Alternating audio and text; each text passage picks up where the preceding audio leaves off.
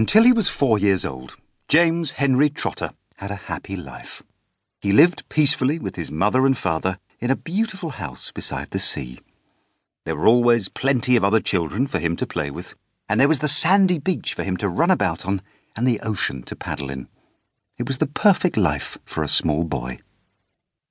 Then, one day, James's mother and father went to London to do some shopping, and there a terrible thing happened.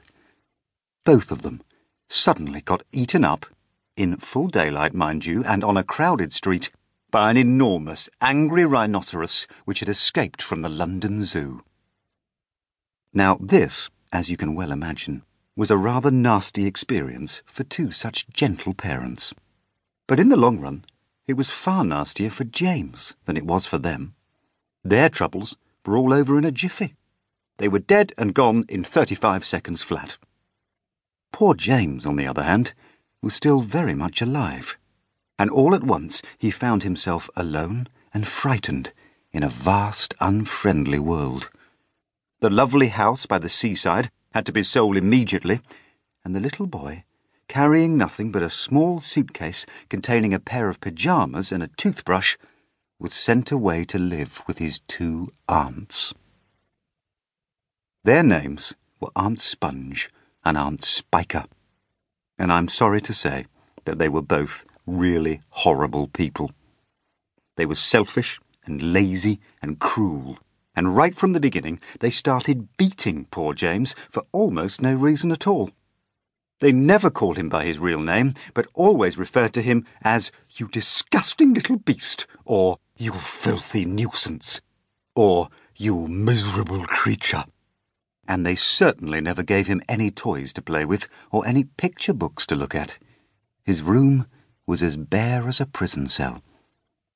They lived, Aunt Sponge and Aunt Spiker, and now James as well, in a queer ramshackle house on the top of a high hill in the south of England.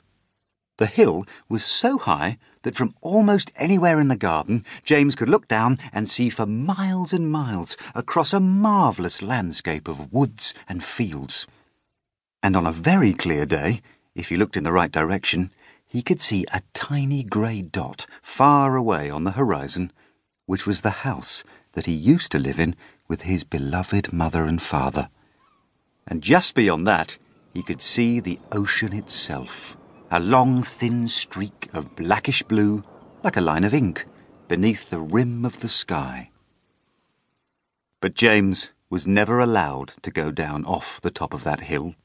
Neither Aunt Sponge nor Aunt Spiker could ever be bothered to take him out herself, not even for a small walk or a picnic, and he certainly wasn't permitted to go alone.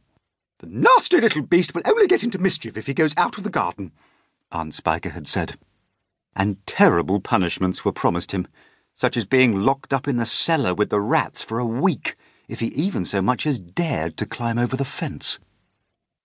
The garden, which covered the whole of the top of the hill, was large and desolate, and the only tree in the entire place, apart from a clump of dirty old laurel bushes at the far end, was an ancient peach tree that never gave any peaches.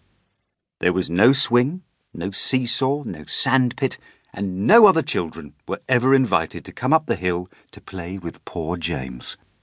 There wasn't so much as a dog or a cat around to keep him company. And as time went on, he became sadder and sadder, and more and more lonely. And he used to spend hours every day standing at the bottom of the garden, gazing wistfully at the lovely but forbidden world of woods and fields and ocean that was spread out below him like a magic carpet.